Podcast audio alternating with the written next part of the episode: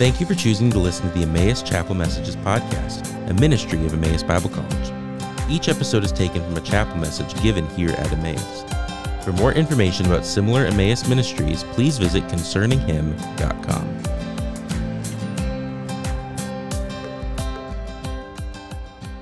Good morning. Happy Friday. I can tell it's Friday. Um, well, I'm thankful for another opportunity to, to come with you guys on, on, a, on, a, on a morning at chapel and to open the Word and to look at it. Um, this is a really cool, short little psalm, Psalm 134. And before, before we dive into it, I want to talk a little bit and, and actually, um, Brooke, what's your friend's name that was here a couple months back? Duncan. Duncan was here. He, he preached on another psalm of ascent. And this is, this is a final of the songs of ascent, or the psalms of ascent. Um, Psalm 134. And, and I think that's a helpful thing to understand as we're diving into this psalm today. Uh, these, were, these were songs that the Israelites sung. They're, they're from 120 to 134. Songs that the Israelites sung on their way up to Jerusalem when they were going for, for yearly festivals and feasts, things like that. And so our, our psalm is anonymously written. We don't know the author. And it's helpful as we're, we're diving into the text to think about, to think about who is, uh, what, what the author is saying, but I also think it's helpful, especially in this psalm, to think about that these were words, it wasn't just a one time author communicating something to somebody, but that this, these were words that were being regularly and consistently sung by the people of Israel. So this encouragement, this psalm you'll see is actually, it's an encouragement for priests. In this encouragement, was regularly being sung and being reminded by the people of Israel. Um, and so, as we dive into this text, I think that's a really important context to understand. Um, but I, wa- I want to walk, walk through, let's, let's look, for, look at verses 1 and 2. Behold, bless Yahweh, all you servants of Yahweh, who stand in the house of Yahweh by night. Lift up your hands to the sanctuary and bless Yahweh. Verse 1, I mentioned priests a minute ago. In verse 1, we have these servants who are standing in the house of Yahweh by night, in the temple by night. In Leviticus 8, uh, God commands that the priests not only work in the temple during the day, but the priests were also supposed to work there at night. During the day, the priests are performing sacrifices, uh, a lot of things that we typically think of with priests all, all, the tasks that we read about in, in books of Leviticus, things that we see described in, in 1st and 2nd Chronicles. Um, at night, their tasks were probably more menial. We, we do read of some evening sacrifices that happened, but there was a lot of standing guard, uh, making sure all the lamps are lit and stay lit, even doing like janitorial things, cleaning, organizing.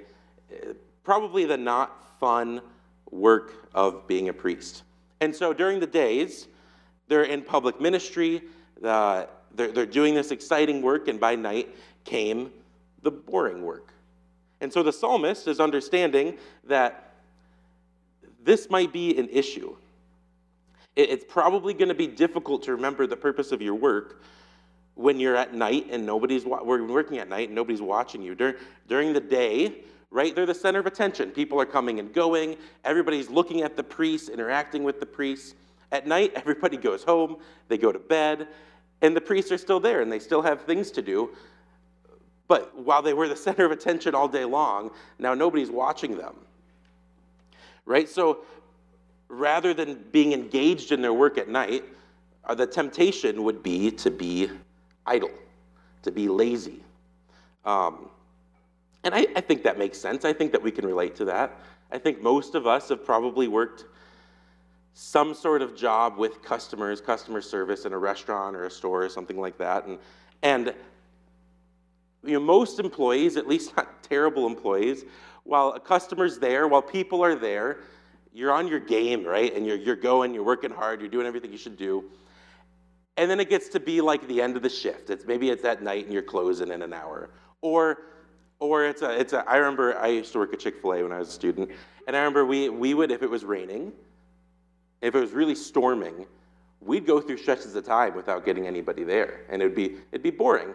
And the temptation right and maybe maybe your manager's not there. So the temptation is what do, what do you do during that time? Nobody's watching you. It's just you and a couple other employees and I, I know myself in those situations have certainly goofed off not taken things seriously right there's probably a lot of cleaning to do a lot of work to do and yet we're messing around our, our conversations probably last a little too long and are a little too distracting from work.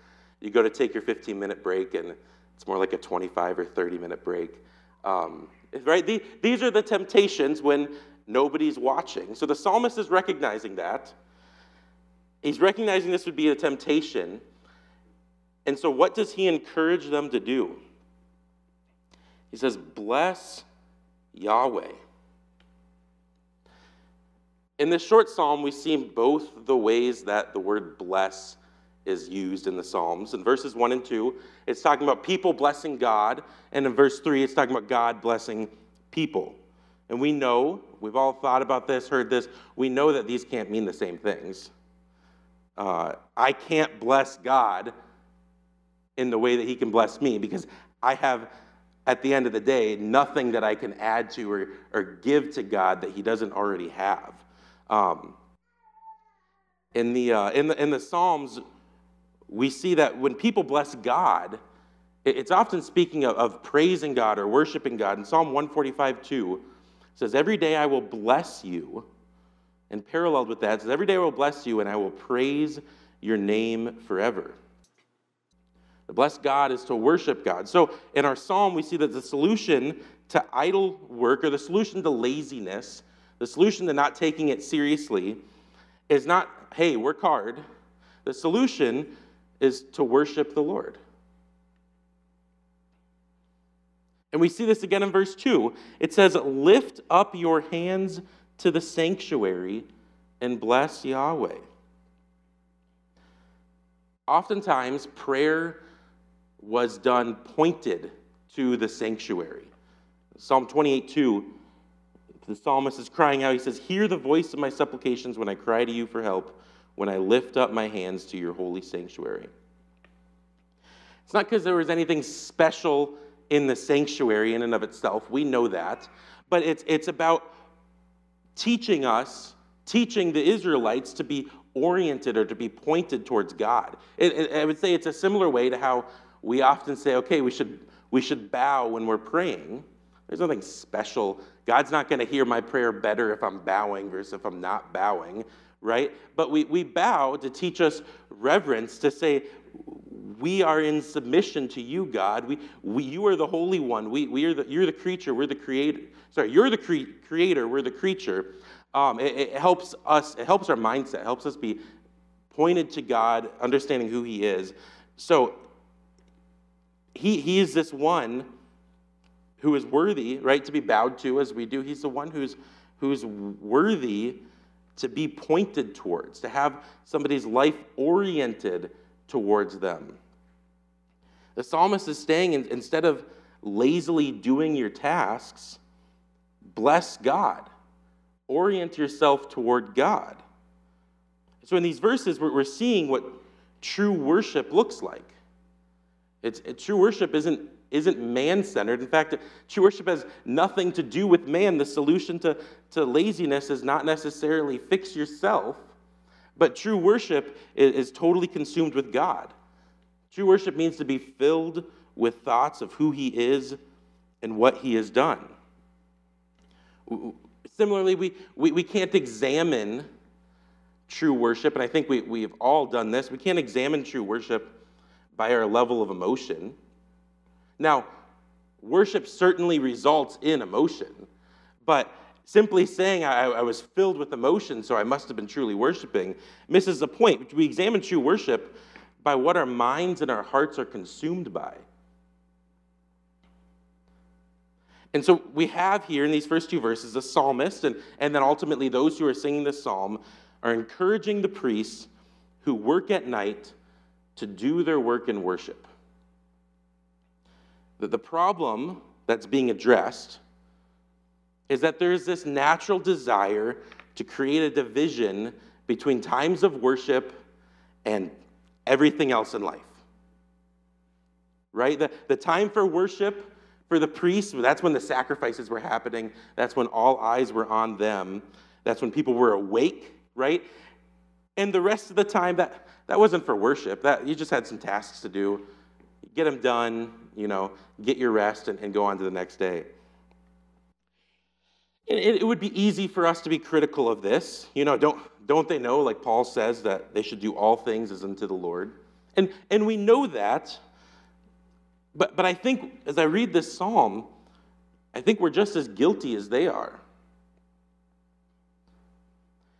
Over the last few decades, it's been a mistake, I think, in, in a lot of evangelical churches to identify simply just the time of singing as the, as the worship time. Um, you hear the title worship leader, you typically think of the person that's leading music. Uh, you, you, somebody says, hey, we're going, we're going for worship tonight, and it's a, it's a time of singing. That's what it is. And that's, that's not necessarily wrong, right? Singing is, singing is worship, absolutely. We see, it, we see it in the Psalms, right? All, all 150 Psalms were meant to be sung. And these are all psalm, songs of worship. And the person that leads is definitely leading in worship. But, but worship is so much more. And I think we've, we've created such a narrow view of worship. Thankfully, I think recently, a lot of churches have sought to kind of correct this idea, right? And if you're brethren, right, if you're brethren, you'll, you'll probably hear an emphasis on worship being during the breaking of bread meeting, right? This is when we're coming together, we're celebrating the Lord's Supper, our hearts and minds are pointed towards Christ, his death and his resurrection. This is a time of worship, and that's absolutely true. And, and, and it's even being corrected. Uh, Trust me, it's not, not just the brethren, it's being corrected outside of the brethren too. In a lot of evangelical churches, you hear about uh, defining Sunday mornings as, as, corporate worship. It's not just worship, isn't just the time of singing. Worship is the whole time that you're together. And th- these are really good clarifications. I think this is really helpful. But I think even then, our thinking is still too narrow. Everything we've just talked about could be described as corporate worship, right? This is when Christians, the saints, come together and they worship God together. And it is a it's a beautiful thing, it's a wonderful thing, it's a necessary thing. It's an incredibly important aspect of the Christian life. But if that's the only time you ever worship, let's say it's it's 4 hours of your week. And I think that's probably a little generous, but 4 hours of your week there's 168 hours in a week. It's, it's 2.3% of the week. Okay, and if we take off the time that you're asleep, let's say you, you sleep for eight hours a day, which I know probably none of you are doing, but let's say you sleep for eight hours a day, four hours out of 112 hours in a week is still only 3.6% of your week. If you only seek to worship God on Sunday mornings, maybe you tack on Wednesday nights too, you're making the same mistake that the priests here are making. You're living, we're living so often as if worship is this separate, specific time. That's the time that we worship. It's for this time and that this location with these people, and and the rest of the time, my, my life isn't isn't defined by worship.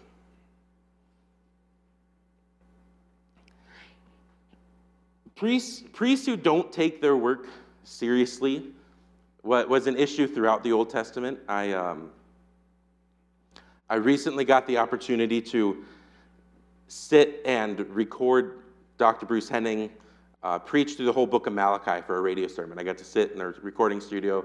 He came in, he was preaching 50 minute sermons. They're really good. You can find them online. Um, and then I got to go back and I got to edit all of those. So I got to hear them all twice, which was really good because a lot of times it didn't hit me until the second time what he was really saying. Um, and, and Malachi 1, and you don't have to turn there, I'm actually going to read the scriptures, but Malachi 1, God is speaking to priests, and he's calling them out for not properly honoring him and how they were making their sacrifices. He's, he's actually pretty harsh. And, and when talking about this section, Dr. Henning said, listen, he says, God counts, he's talking about the priests, God counts their disinterest in their work because they were doing it wrong. They weren't following uh, how, how the law had, had told them to set everything up. They were doing wrong. So he says God counts their disinterest in their work as disinterest in him. Essentially, their inability to properly sacrifice was a reflection of their lack of a worshipful heart towards God. And then Dr. Henning made, made, went on to make application. He said, God is looking carefully at our work to see if we fear and honor his holy name or if we despise and pollute it.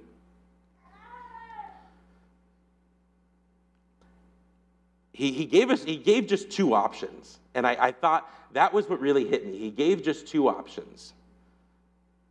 People often use di- dichotomies to make a point.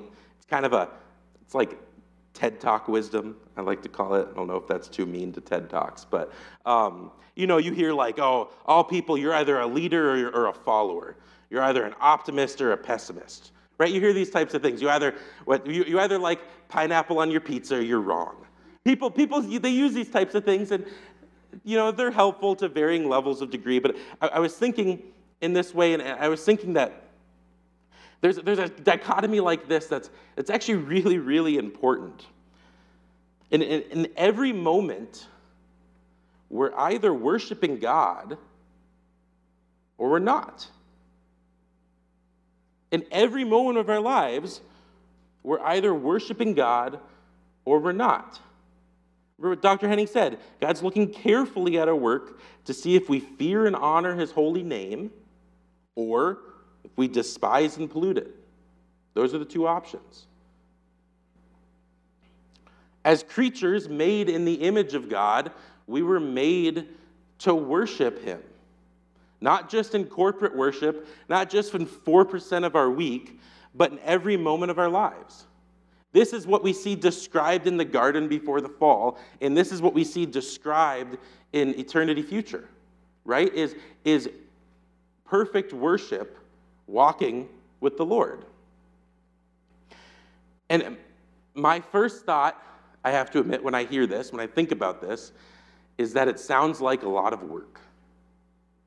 Like worshiping in every moment, it seems exhausting. That's honestly.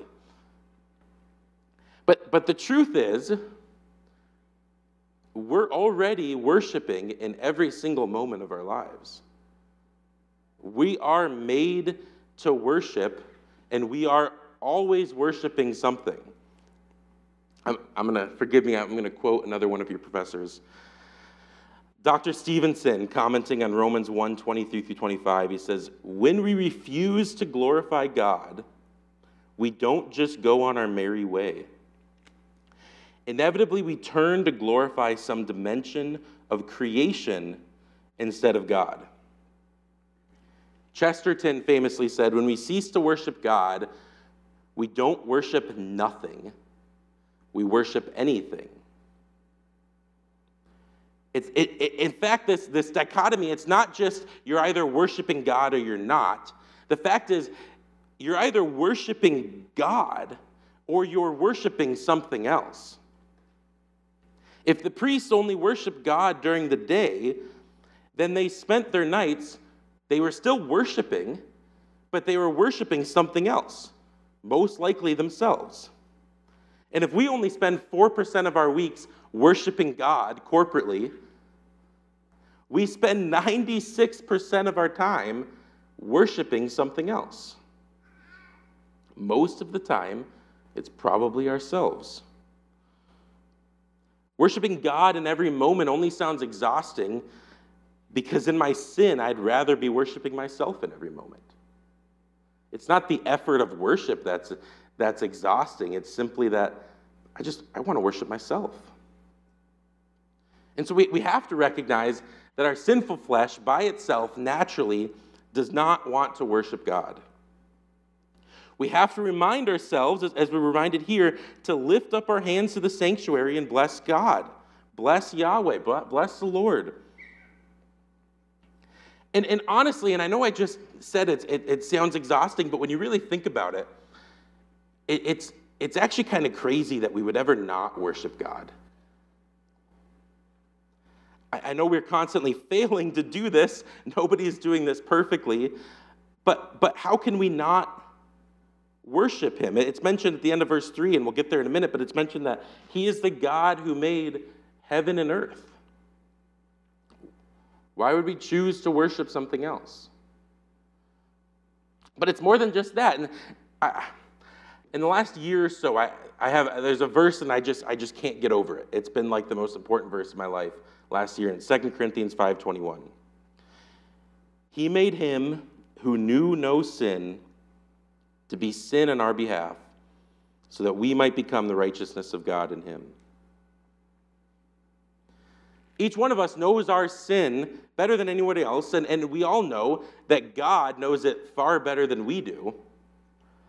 And Christ came to be sin on our behalf so that we could have his righteousness. How, how could we not worship him? How, how could we look at this beautiful gospel and choose something else? I know we do it all the time, but it's stupid. How, how, can, how can we look at our Savior and, and choose anything else? If you want to walk in a manner worthy of the gospel, as Paul often commands his readers to do, if you want to live a life of worship, you do so with the gospel ever present before you. Uh, somebody, who, somebody who lives a life of worship is somebody who simply cannot get over the fact that Christ came and died for them and it's it's always in their mind and it's it's ever present in everything they do it and they can't act without that in mind our, our worship it's not just for a time or location it's for all times in all locations and it's it's important that we understand that it looks different in different contexts right when we when we gather with the local church we participate in corporate worship it happens when we're singing psalms and hymns and spiritual songs. It happens when we listen to scripture read out loud, out loud. It happens when we listen to a biblically grounded sermon that points us to God. That, that's worship. It happens in the ordinances, right? It happens in the Lord's Supper. The Lord's Supper, we, we gather together and, and we partake in the elements to be totally focused on Christ and his death and resurrection. It even happens when we observe a baptism. We, we worship God, one, because He saved the person who is now publicly declaring that, that they're aligning themselves with God. He saved that person, so how could we not worship God?